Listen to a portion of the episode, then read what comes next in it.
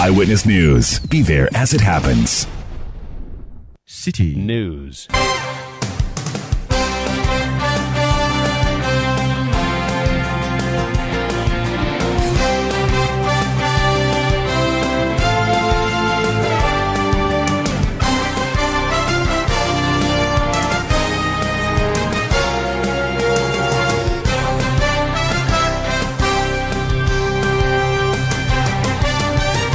It's 1730 GMT. This is Eyewitness News on 97.3 Citi FM. I am Umaru Sanda Amadu. Tonight I'm here with Akosia Ocho. and coming up over the next 90 minutes, Peace Council intervenes in spiritual clash between founder of Perez Chapel, Archbishop Charles Agyinasare, and the Nogokpo Traditional Council.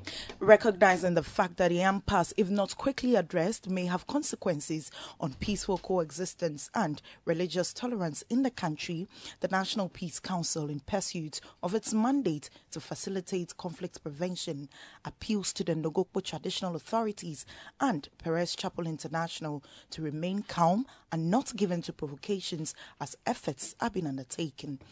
Also coming up, National Labour Commission summons workers of the Ghana Broadcasting Corporation over a planned strike. And later on Eyewitness News, we take you to Parliament. The House has resumed with an announcement from the minority side that it would now approve the Chief Justice nominee, Gertrude Torkornoo.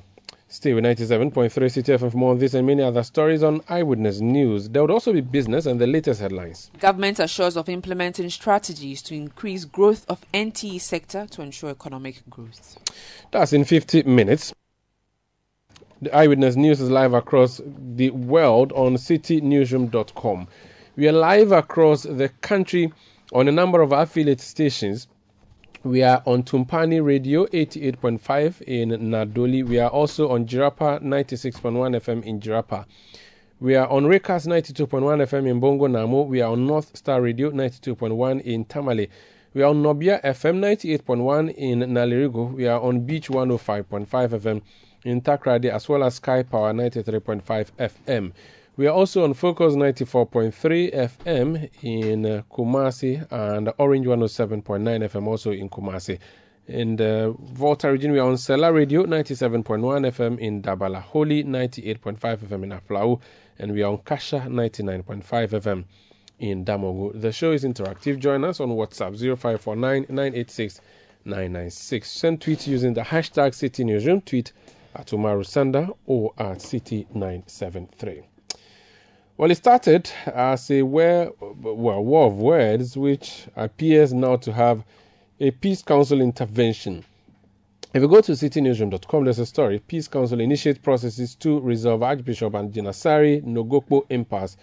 The story, uh, published this afternoon, says the National Peace Council says it has taken a proactive step in mediating a peace agreement between the Nogokpo traditional authorities and Archbishop J- Charles Agyinasare, the founder of Perez Chapel International. This decision comes in response to a growing conflict between the Nogokpo community and Archbishop Charles Agyinasare, triggered by remarks made by the Archbishop during a sermon when he referred to Nogokpo as a demonic headquarters of the Volta region.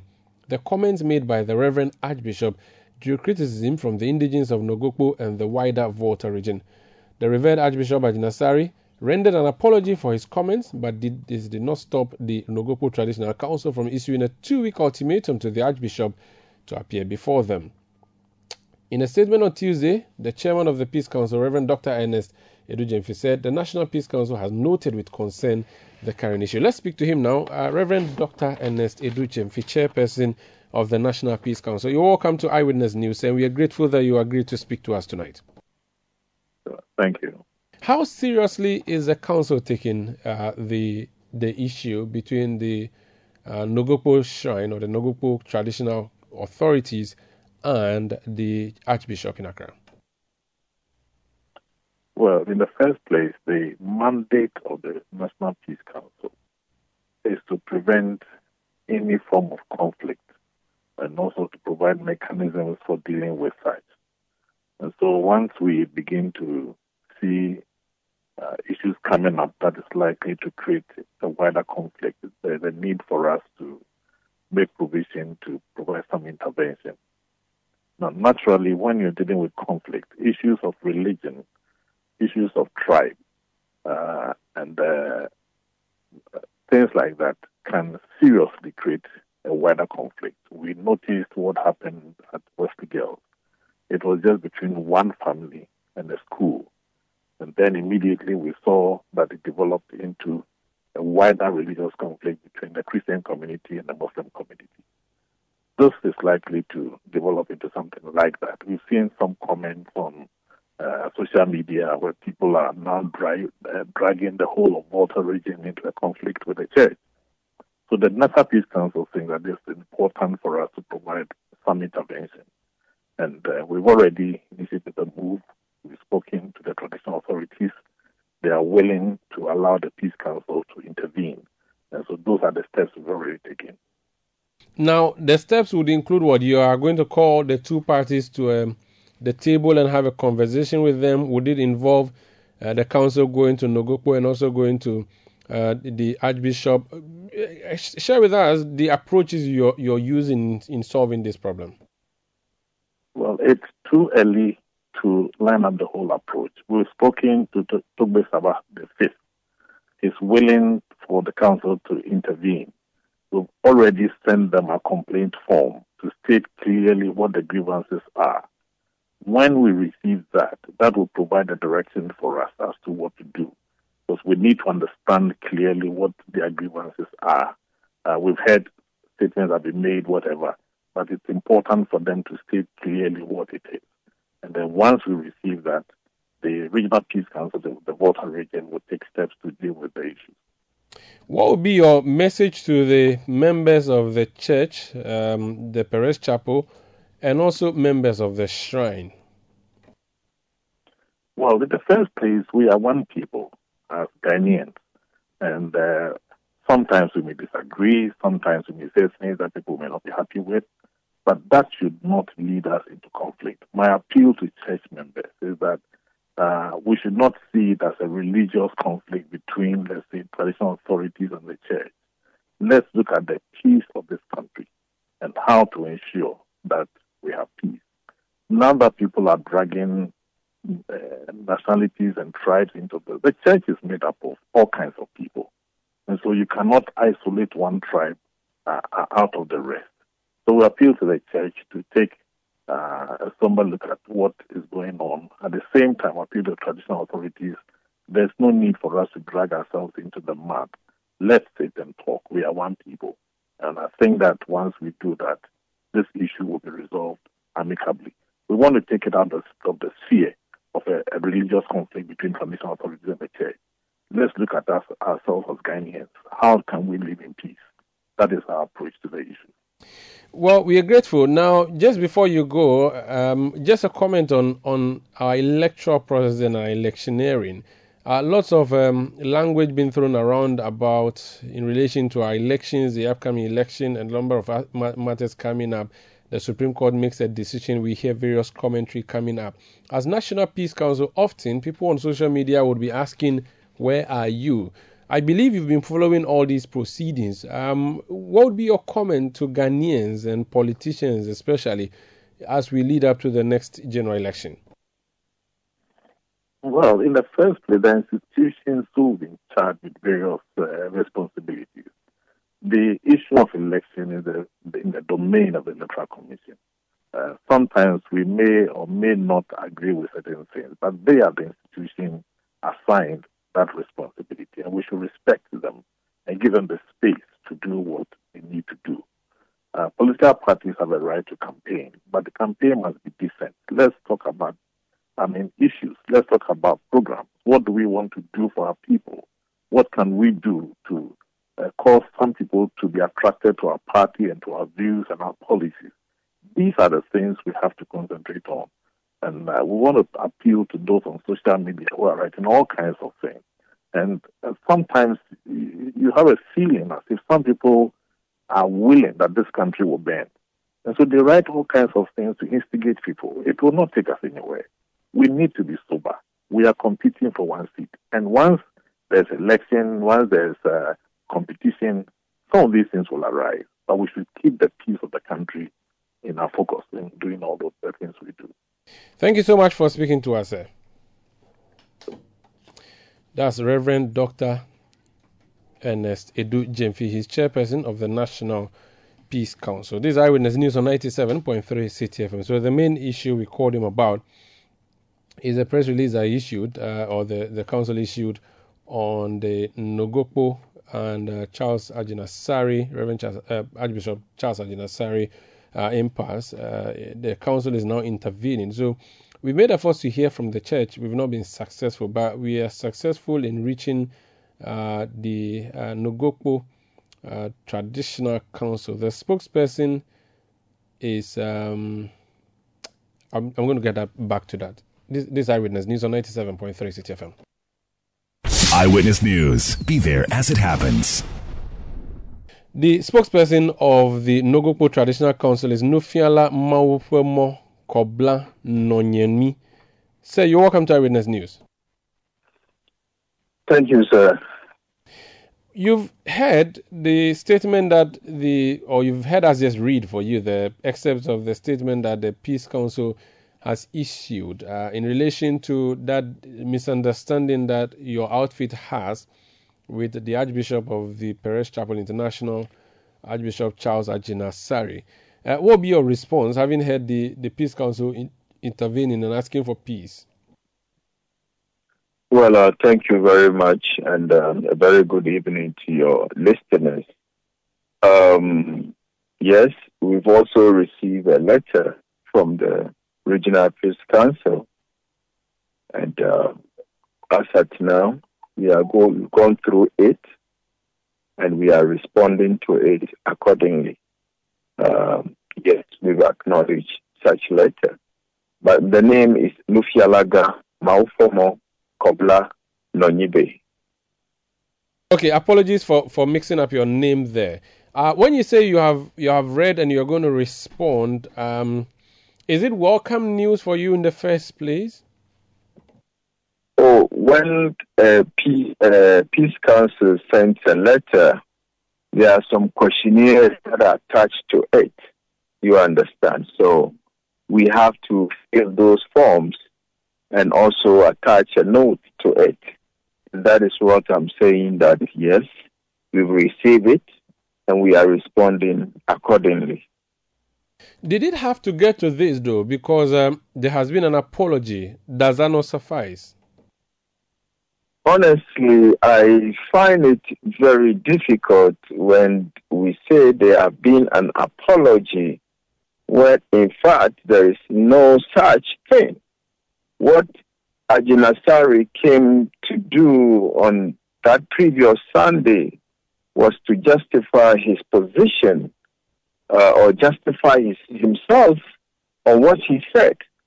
An apology, you saying you are married to uh, a Votarian and you have your kids having Votarian, our names and this thing, it's no apology. He went to recount where he has been and the things that he have encountered and the reason why he said those things. But for us, that is not an apology. You know, that is not strict. That is not an apology. And we want it to be done rightly. Meet the, the, the, the, the chiefs and the elders of the town because you claiming or he claiming that the Nogokpo is the demonic headquarters in the Volta region, we equally want to know where it is located. We also want to pacify our land because we, as the natives of the land and the custodians of the land, we know there is no such thing on our land. And we want him to help us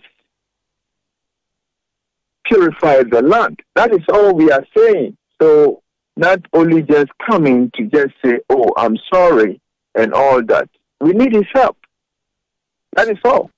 But when you say you want him to, to come there, it sounds as if you are up to something. Are you simply just asking him to come, have a conversation, drink, most likely uh, liha, and go back? Um, traditionally, when you offend someone, you go to the person to do the needful. Uh, it is just unfortunate that we borrow certain cultures from the Europeans and we think that is the normal thing to do. When in actual in, in actuality, in African spirituality, when you offend your father, when you offend your in-laws, you understand, you wake up and you go to them and render unqualified apology to them. But you just don't come to justify yourself. That is what we are talking about. What we want is respect that we, that is all, respect from him. Now, because, yes, go ahead. okay. Yes, because we did not start this. He started it. So he must help us resolve this issue by coming to the elders. Um, Nufialaga, the Ghanaians who are listening to you now, who may have heard what he said, which you said is not right, can you give us an enlightenment into what Nogokpo represents? Because generally, the conception around Nogokpo is that, yeah, that is the headquarters of the thunder god. Uh, that is a place where someone can be struck dead. I want you to clarify that narrative. How should we henceforth think of Nogokpo when we hear the name? Well, Nogokpo, as usual, is a land of peace. We are loving people. We are caring people.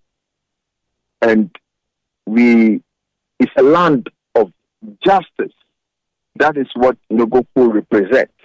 Now, with the misconception that people have towards uh, Nogokpo, it's because of when someone needs justice, he says, I'm going to Nogokpo to seek justice.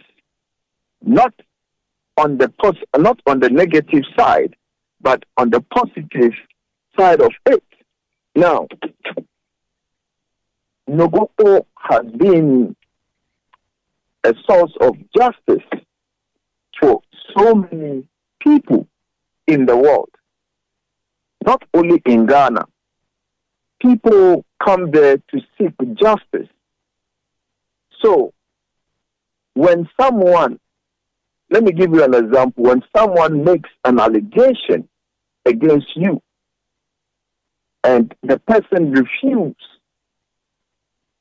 to, uh, let me say, clarify or undo, justify that allegation, and probably that allegation might end up destroying your future and that of your generation.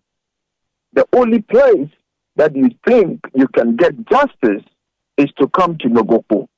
Now, when someone uh, robs you of your belongings and you try all other means to get your stuff back, and you are not getting the necessary justice that you want, you can say, Yes, I'll take the issue to Nogokpo. Let me tell you something, a, a short story. There's this man who bought a land from someone in Accra, did a document everything for the person. But later on, the landowner took the land for and sold it to another person. So what happened was this man went to the landlord and told him, or the landowner, and told him that he's taking the issue to Nogokpo. Do you know what happened? The landlord quickly gave him another land to represent the one, to replace the one that he has given. That person have gotten the justice that he wants. So Nogokpo is not demonic. Nogokpo is a land of justice. That is all we are saying now. The perception that people have is as a result of what? Foreign religions like Christianity, who thinks that anything that has to do with African spirituality is negative.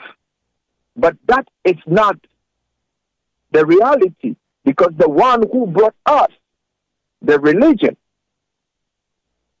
the one who brought us his religion, made sure or make sure made sure that we hate ourselves. We hate what makes us who we are. So today, the, the African will be bold to look down upon himself and his tradition. And that has transcended through all generations till date. And it is time we correct those mistakes. Every human being comes from a clan. Every clan has their um, uh, spirituality, let me put it, or their tradition that they move with, their rituals. Today, all those things are not being done again. All that we are saying is show us or give us that respect. When one is in an African spirituality, does not mean that person is evil, does not mean that person is bad.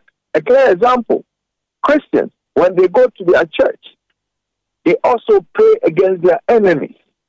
Do you then describe them as demons? No, because they assume they have enemies. So they also go to their church and pray against their enemies. Pray for good good fortune or goodwill. You understand? It's the same way that applies to all other um, forms of uh, spirituality. But we need, as, a, as black people, we need to go back to the drawing board, do more research about our spirituality, and then package it to the world. That is all we are saying. So, in the in the scenario or the account you gave us of someone who sold land and had uh, some misunderstanding, if the threats to go to Nogokpo were carried out, how was Nogokpo going to mete out justice or deliver justice to the offended or affected party? Uh, how, how does Nogokpo, you know, Good. exert justice? Just curious. Good. This, this, uh, let me explain this so that people will understand the entire process. People assume that when you take a case to Nogokpo, immediately the issue is given to the thunder god to act. That is not the issue, or that is not the case. When you take an issue or a problem to the temple, one, we try to solve it amicably. That is why in our press statement, we gave Agyinasare 14 days ultimatum to come. Now, the offender or the person who made the case is then asked if he can locate the person who offended him or the, the person who caused the problem. He said yes. Then a letter is prepared from the temple. If the person is from a place where there is a chief or a king. The letter is then addressed to the chief or the whoever is the head of the clan that this case has been brought to us and involves such a person. One, you either sit with them and resolve it amicably, or you fetch or you bring the person to us. Then they will sit the two of them and then question them that if the issue is then resolved amicably, there is no need for us taking the issue to the tender God. But when the two parties are loggerheads and there's too much lies, accusations and counter accusation, then at this point, all other avenues have been exhausted. So the issue is given to the energy to seek for justice. That is how it is. So when people think, oh, when I say I'm going to Nogokpo, then they think, oh, they, no, it is not like that because we know how the thunder God acts. We know the power that he carries. So, So- we so- try so- as much as possible to resolve the issues amicably when it fails. Mm. So That when, is when force is applied. so when it face, fails and force is applied, that force comes in the form of thunder striking someone dead. That is it. It comes in so many forms. One, you see, when an energy, something like that is, is, is reported, and even it is handed over to the energy, the energy gives you signal. Sometimes it gives you signal. Not sometimes, it gives you signals on several occasions for you to wake up. That Why is this strange, strange things happening to me? if you are an intelligent person, if you are a wise person, then probably what you need to do next is to go and consult to find out what is happening around you.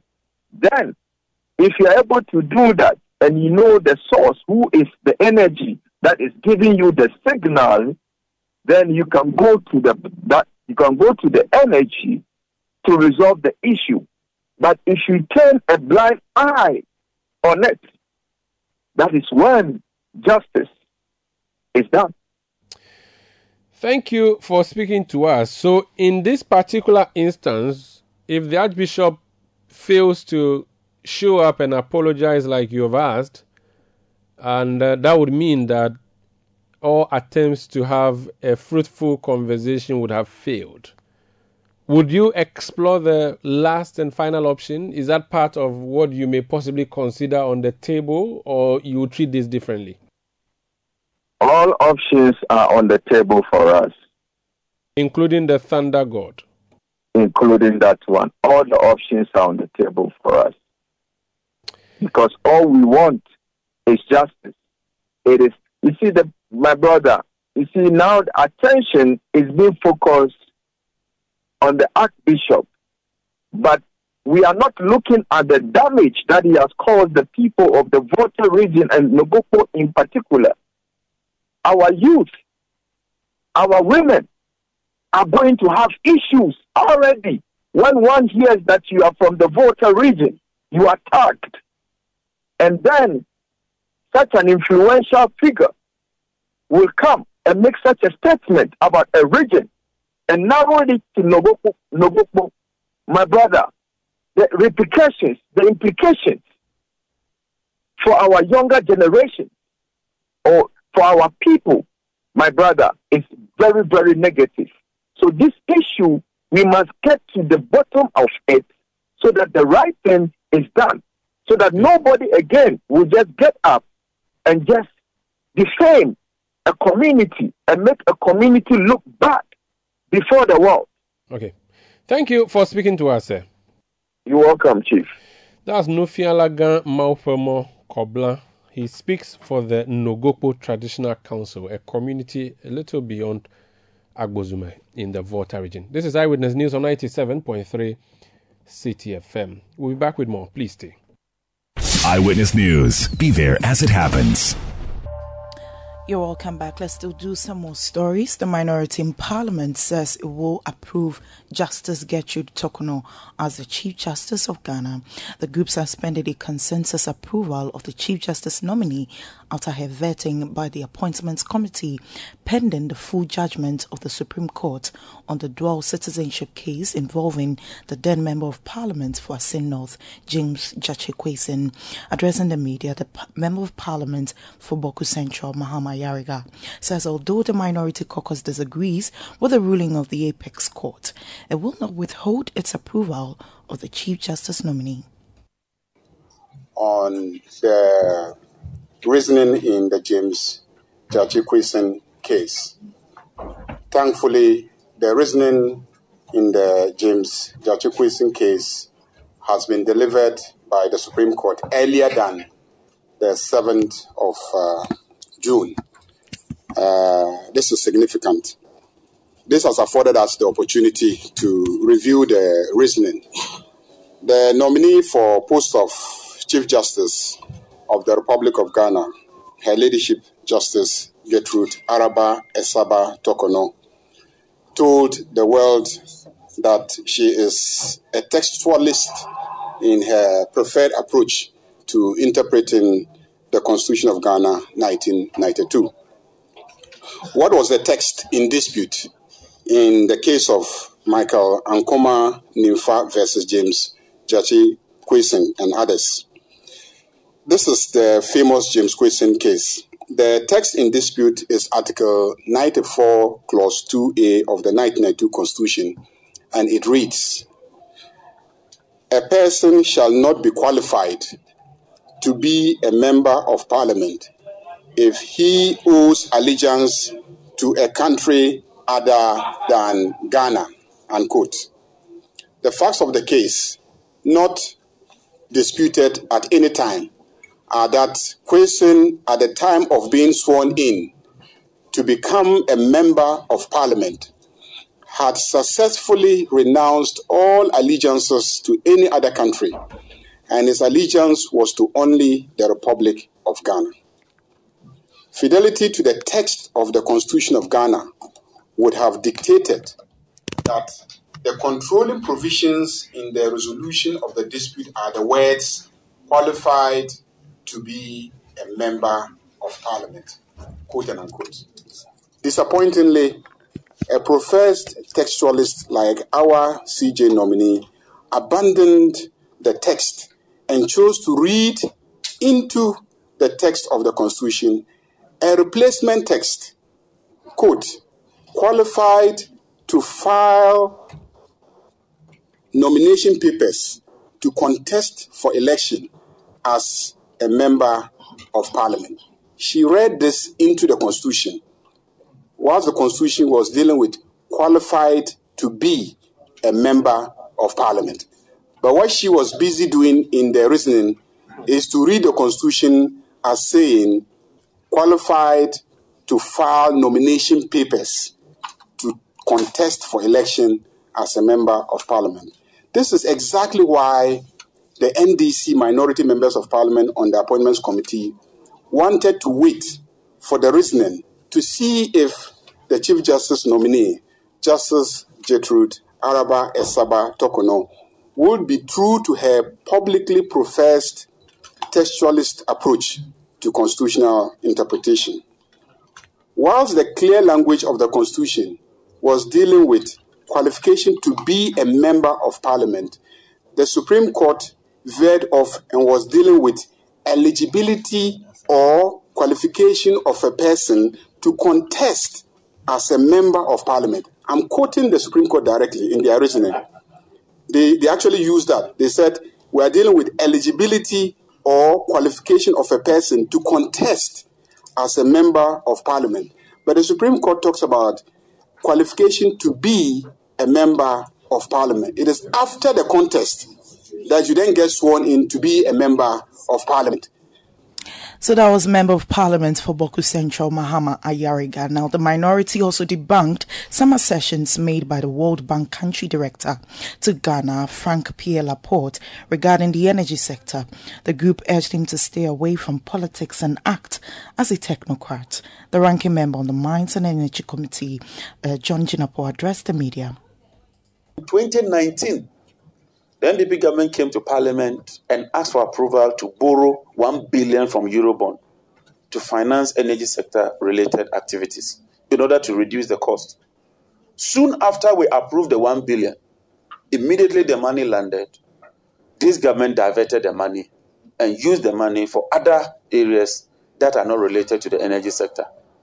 As if that is not enough, in 2021, they came with a completely new tax known as the Energy Sector Recovery Levy to pay for what they describe as capacity charges.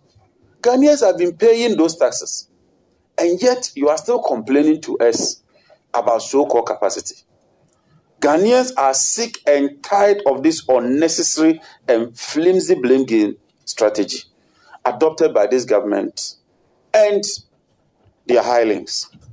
President Akufo-Addo and his head of the economic management team, Dr. Bawumia, must accept responsibility, demonstrate leadership, and find reasonable solutions to the current economic hardship confronting the ordinary Ghanaian on a daily basis.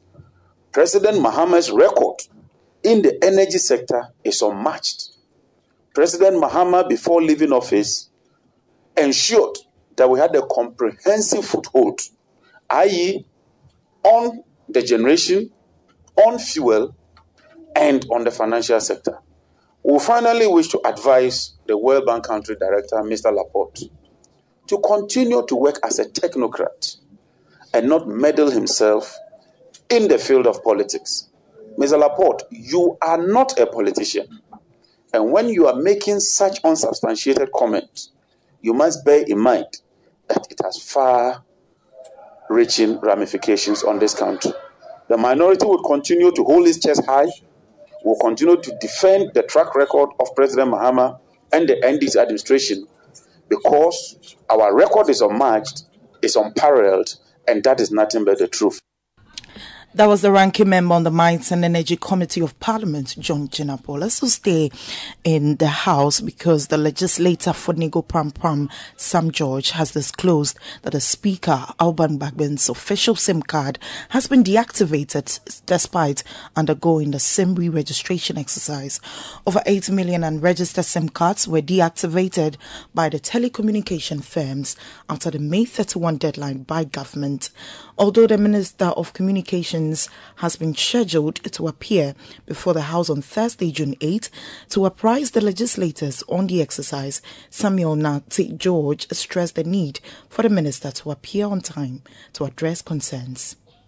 In fact, we should have had this briefing today, if possible, because we are talking about over 8 million SIM cards that have been disconnected including even the SIM card of the Speaker of Parliament, not the Deputy, but the Speaker of Parliament himself. His official SIM card was disconnected, even though it was registered in the name of Parliament of Ghana. We have judges, we have lawyers, we have doctors, MPs whose SIM cards were disconnected. Even me, my SIM card was disconnected. Our SIM cards, our SIM cards were disconnected. But the, I'm the honorable member of parliament for the Go elected member. The National Identification Authority must provide us Ghana cards. Because, Mr. Speaker, it is important that the minister briefs this house, even if possible today, because people's livelihoods have been affected.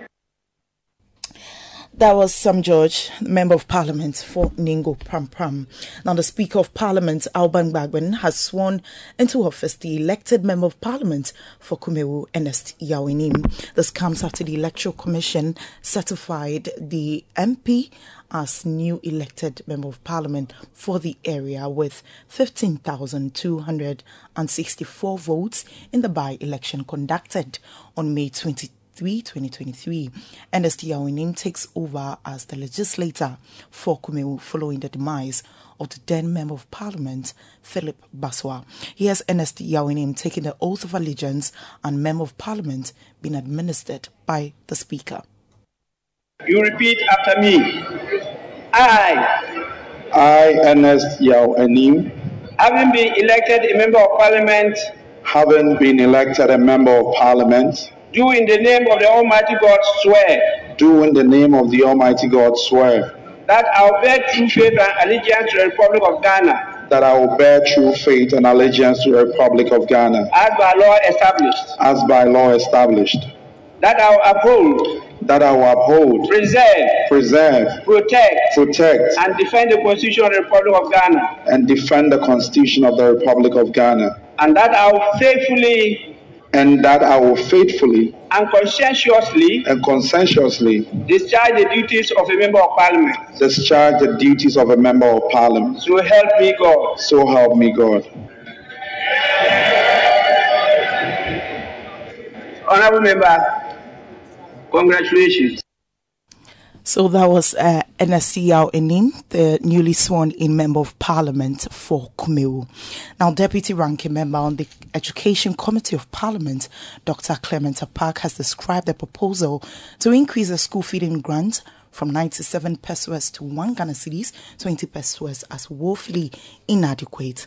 The Minister of Gender, Children and Social Protection, Lariba Zuweira Abudu, uh, proposed a new grant of 1 Ghana cedis, 20 pesos per child, but the school feeding caterers who have withdrawn their services since the reopening of schools have rejected the offer. Speaking to Citi News on the matter, Dr. Clement Apaak said the government had to increase the grant to 3 cedis, 50 pesos per child in accordance with its commitment to social interventions. I believe that the proposed increment is woefully inadequate. It wouldn't be fit for purpose. It wouldn't make a difference. And I shudder to imagine the type of food that the woman can prepare with one cedi, 20 pesos. So I, I disagree with the current proposition. I think that government ought to be able to raise it to the three cedis, 50 pesos, as originally asked for by the women. After all, government has assured the Ghanaian public that social intervention programs, including the school feeding program, would be protected. The Minister for Finance at the joint press conference with representative of the IMF in America made it clear in responses to various questions that social intervention programs would be protected and enhanced. And that is why I believe that with a budgetary allocation of 959 million as approved by Parliament, and with the first tranche of the bailout having come in, social intervention programs like the school feeding program must be prioritized, and that should include the request of three cedis, 50 pesos. In related news, the Builsa South Member of Parliament also uh, served notice that there must be an urgent question in Parliament to demand answers to issues confronting the school feeding program. The school feeding program is not housed under the Ministry of Education. It is housed under the Ministry of Gender, Children and Social Protection. But I've even argued that given that the program is supposed to increase enrollment and ensure retention in the basic school system, we should look at resituating or relocating the school feeding program under the Ministry of Education, which would then give the, the Education Committee full oversight.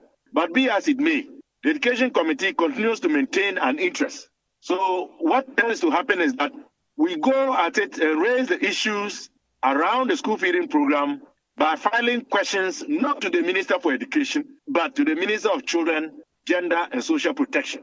And I believe that as Parliament has resumed today, a number of questions would be filed to the Minister, and I intend to file an urgent question to the Minister on this matter, because I truly don't believe that one cedi 20 pesos is sufficient to prepare a nutritious hot meal per day to feed our wards in this time of hyperinflation and high food inflation in particular. You heard a voice of Dr. Clement Apaak, who's a member of Parliament for Builsa South and also the deputy ranking member on the Education Committee of Parliament. Eyewitness News. Be there as it happens. Let your voice be heard on Eyewitness News on Facebook at facebook.com forward slash citi 97.3, Twitter at twitter.com forward slash citi 973, and Instagram at instagram.com forward slash citi 973 with the hashtag Eyewitness News.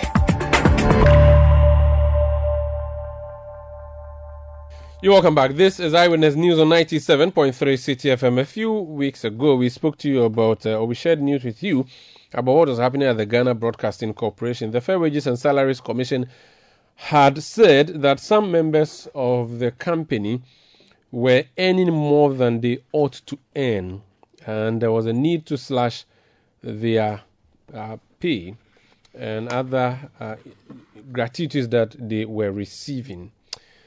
Now, the workers, unhappy with that, have threatened to embark on a strike. The National Labour Commission has intervened and it has issued a statement through Dr. Bernice Welbeck, who is Director of Administration uh, for the Executive Secretary at the NLC. And the statement says We have received a complaint as above dated 5th June 2023, filed by the Fair Wages and Salaries Commission, notifying the National Labour Commission of a threat of strike by the staff of the Ghana Broadcasting Corporation GBC.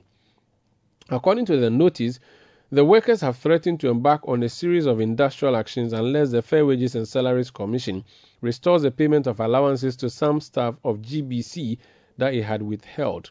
The National Labour Commission, in exercise of its powers under Section 139 of the Labour Act 2003, Act 651, writes to summon the parties to appear before the Commission on Wednesday, 7th June 2023, at 1 p.m. for a hearing of the issues in dispute. With intervention, the staff of GBC advised to stay all of all or any intended actions and appear as scheduled. Please, uh, parties are to take note accordingly. That's the statement uh, that has been issued uh, by the National Commission. Samuel Nat Kevo is the divisional union chairman of the Ghana Broadcasting Corporation. Uh, Sam, you're welcome to Eyewitness News. Have you received this uh, communication?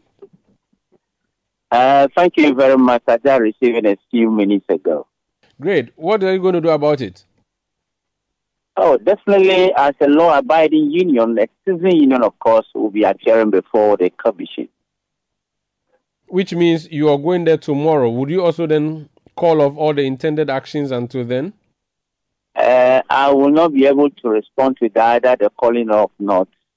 We have declared an intention uh, with a roadmap uh, I can tell you, I've also uh, filed a petition, and we submitted it today, this morning, before we I just received the uh, an invitation from the Labour Commission. You can't be on strike and negotiating. So surely, if you're going to have a discussion with the NLC, you shouldn't go there with with with a strike in your bag. That would be bad faith, wouldn't it? Uh, Oman, as we speak now, GBC we are not on a strike we have made an intention to go on an indefinite strike. So this week, what we are virtually doing, we are hoisting uh, armbands and red bands to make our indication. So the decision was that by Friday, close of this week, if we don't receive any positive response or the restoration of allowances from the uh, Fair Wages and Salary Commission informing the Controller Accountant General Department of the illegal decision, then we will declare indefinite strike. So as we speak now, we are not on strike yet. But you don't plan to go on strike tomorrow, do you? No, we don't plan. I, I said the, the red flag we've been hoisting, wearing from our various places in Accra and beyond, all the regional offices of GBC and the installation, the workers that we are all in red band. But we're saying that up to Friday, if we are not able to get a positive response from Fair Wages Salary Commission directing the Control Accountant General to reverse the decision, that's where we would declare the indefinite uh, uh, strike. It sounds as if you're going to the meeting with your mind made up. You're not going to listen to anything. It's either your way or the highway. Oh, I, I don't think our mind is made up. We are law abiding. We have been invited. So the complaint thereof what we have been made to be aware of, we don't know the, exactly the complete intention to. One that stated that intention to go on indefinite strike uh, will, will, be made known at the uh, discussion table. Because I don't think would have even reached out to uh, Labour Commission, uh, Oman, if the due process by fair wages was followed, it would have not reached this level at all. Uh, we, we, we are uh, an industrial practitioner who understand uh, the union work a lot and you know, GBC is not a union. We just easily go on strike or just to make uh, to go us, uh, so to speak. But when we are pushing the wall, you think uh, you believe dialogue is not working. That is where the, the ultimate decision comes from. So respectfully, we'll be going there tomorrow. We will listen to them, and then whatever they decide, they will make our, our case known to them. Thank you. Wish you all the best tomorrow. Thank you for speaking to us. Okay. Samuel Nat Kevo is Divisional Union Chairman of the Ghana Broadcasting Corporation. Uh, up next, uh, Netele Neti will be bringing us the latest in the world of business. And then the Citi Business Festival on air series comes up next. Tonight's topic is the changing payments landscape. And the conversation is Andrew Takyi-Appiah. He is a founder and CEO of Zeepay. You don't want to miss that. Have a good night. Eyewitness News. Be there as it happens. Get the details. Every significant financial transaction, every market movement, and all the policies that affect your business. Citi Business News. Be informed. Time now for Citi Business News on Eyewitness News, powered by citibusinessnews.com. Coming up, Let's settle for the details now. Vice President Dr. Mahamudu Bawumia has assured investors of government's commitment to ensuring a rapid recovery of the economy following the recent economic crunch. The depreciating cedi coupled with high inflation resulted in creating an unfavorable business environment for businesses. Speaking at the 2023 Ghana Investment and Opportunity Summit in the UK, Dr. Mahamudu Bawumia invited more investors to make Ghana their destination as government is putting in place measures to build back the economy.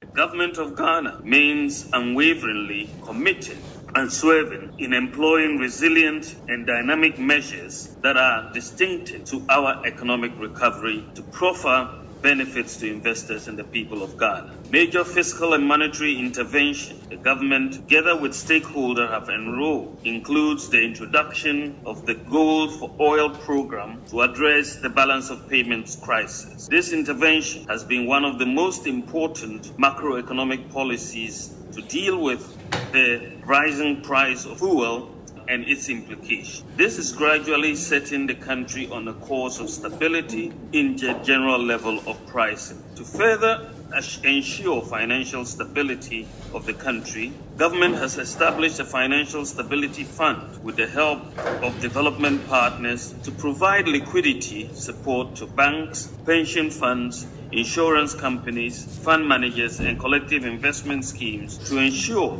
that they are able to meet their obligations to their clients as they fall due. We are confident that these measures will contribute to restoring macroeconomic stability. Dr. Mahamudu Bawumia also said government was working to increase the growth of its non-traditional exports from $2.5 billion to over $25 billion by 2029. To expand and diversify the supply base for value-added industrial export products and services, the government, through the National Export Development Strategy, has strategically outlined 17 sectors which are not exhaustive and includes cocoa, cashew, horticultural products, oil seeds, fish and fishery products, textiles and garments, natural rubber sheets, and aluminium products as priority areas for national development government of Ghana envisaged that over a duration of 10 years, our non-traditional exports would grow from $2.5 billion to $25.3 billion by 2029. This, however, will be accompanied by deep structural transformation that will position Ghana as a competitive export-led economy. You heard Vice President Dr. Mahamudu Bawumia speaking there. Afroset Montgomery Group, organizers of ProPac Ghana, an exhibition and trade conference, has indicated that it pre- uh, its preparedness to offering a platform for Ghana's manufacturing sector to become more competitive in the global space of trade. The company maintains that with the changing demands of the global market, it has become increasingly important for players within the packaging, processing, labeling, and printing industries to leverage on the new technologies to add value to their production. Speaking at the maiden edition of the exhibition and trade conference, Christian Propac Ghana, George Pearson, Regional Director of Afroset Montgomery, highlighted the importance of how the exhibition will help open up businesses for indigenous operators. As organisers, we have all, we've always seen Ghana as the next opportunity to expand the, and reach the, of the portfolio due to the stability, prosperity and attractive business opportunities. After significant in-depth research and continuous engagement with key stakeholders uh, for the last 18 months, uh, at the start of 2022, it was felt that it was right to commence work and launch the exhibition into the market. I'm pleased to stand here before you today as we inaugurate the opening day of this long awaited event. ProPac Ghana will be the first ever dedicated international exhibition to serve the manufacturing industries in this country. It will provide a platform for suppliers and service providers to display cutting edge products and service offerings showcasing the latest technology, bring new companies to Ghana for the first time, act as a unique platform for those more established, and ultimately help drive this integral industry forward. Visitors to the event will be able to explore the latest innovations and products from leading suppliers from the region. And in addition to international companies from all corners of the globe who will be showcasing the newest advances in industry innovation and products that are collectively supporting the local manufacturing industry. That was the regional director of AfroCert Montgomery, George Pearson. A Minister of State at the Ministry of Finance, Dr. Mohamed Amin Adam, has indicated that government is pursuing diversification strategies to address the potential impact of its energy transition framework and a recent decline in oil production. According to the Public Interest and Accountability Committee, PIAC, crude oil production dropped from $55.05 million barrels in 2021 to 51.7 million barrels in 2022. He emphasized that the marginal drop in oil production could have repercussions on the country's economic stability, thus the need to mitigate any potential shortfalls by implementing measures to counteract the effects. Dr. Amin Adam expressed concerns during the launch event of the 2020 Ghana Extractive Industries Transparency Initiative report in Accra. For me, recent developments in terms of decline in oil production and coupled with the potential negative impact of energy transition, which is likely to lead to low investment in the sector, call for urgent action from all of us to reduce the impact of these industries on our economy. What it means is that we have to increasingly diversify our economy. And this is why we are looking at so many other areas, including the value chains, to see how we can link these uh, resources that are impacted by the energy transition with the rest of the, of the economy. You heard the Minister of State at the Ministry of Finance, Dr. Mohamed Amin Adam. And finally, as new technologies hit the market, very quickly, panelists at the first forum of the 2023 Citi Business Festival have highlighted the need for the implementation of a regulatory framework to ensure the efficient use of data in the country. The panelists posit that this will help create the right policies to enhance the efficiency and quality of selected digital public services and strengthen the digital innovation ecosystem in Ghana. Franklin Asari is the Chief Executive Officer of Tech Gulf Ghana Limited, and he's been speaking on the issue. Another thing we also need to look at is the regulatory framework. For example, data sovereignty and data privacy rules need to be enforced to allow the Ghanaians to be able to save on the local platforms because most of us will have phones here. The data is residing outside. And the ability to use that data resides with US companies and the permissions also. I, I don't say US alone. Some of them, TikTok is in China and all yeah. of these other things. If we are to play and play seriously, some of these things, using regulation, using funding support, need to be brought into the country to help us. Mm-hmm. Then uh, my colleague here talked about e-commerce enablement. We talked about uh, fulfillment. That is a key area. We need to make sure we can use all these. Uh, I mean, I, I, in the UK they can use drones, you know, that kind of thing to drop something. I don't know what will happen in Ghana if you see a parcel coming. You know, somebody might just take it if it's not theirs. That was the Chief Executive Officer of Tech Gulf Ghana Limited, Franklin Asari. This year's edition of the Citi Business Festival is powered by Citi TV and Citi FM in partnership with APSA and is proudly sponsored by MTN Momo, MTN Business, and Zeepay with support from Gesal. And that's it for the Citi Business News on Eyewitness News, powered by citibusinessnews.com. My name is Nete Ajahu. Have a good evening. Citi News. We speak first. Reach our hotline on 0302 224959 and get interactive on Facebook, Citi 97.3 FM, and on Twitter at Citi 973.